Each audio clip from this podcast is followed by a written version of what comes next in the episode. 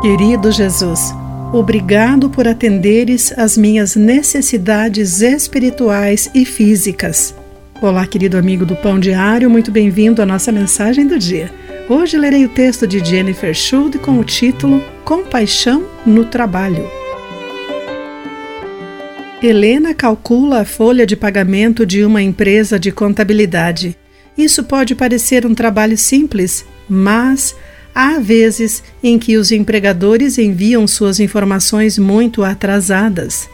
Helena compensa isso trabalhando longas horas para que os funcionários possam receber o seu salário sem atraso.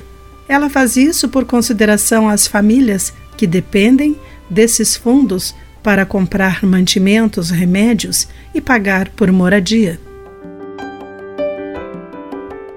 A atitude de Helena com o seu trabalho demonstra o amor de Jesus. Na terra, o Senhor às vezes ministrava às pessoas quando isso era inconveniente para ele.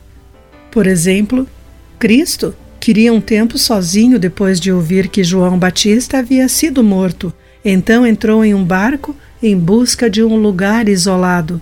Conforme Mateus capítulo 14, versículo 13, talvez precisasse lamentar por seu parente e orar em meio à sua tristeza.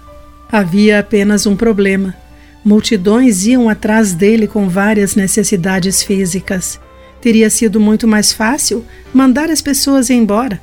Mas quando Jesus saiu do barco, viu a grande multidão, teve compaixão dela e curou os enfermos. Embora fosse parte do chamado de Jesus ensinar as pessoas e curar suas doenças ao ministrar na terra, sua empatia afetou a maneira como cumpria suas responsabilidades. Que Deus nos ajude a reconhecer sua compaixão em nossa vida e nos dê a força para transmiti-la aos outros. Querido amigo, você demonstra o amor de Deus quando assume suas responsabilidades diárias? Pense sobre isso. Aqui foi Clarice Fogaça com a mensagem do dia.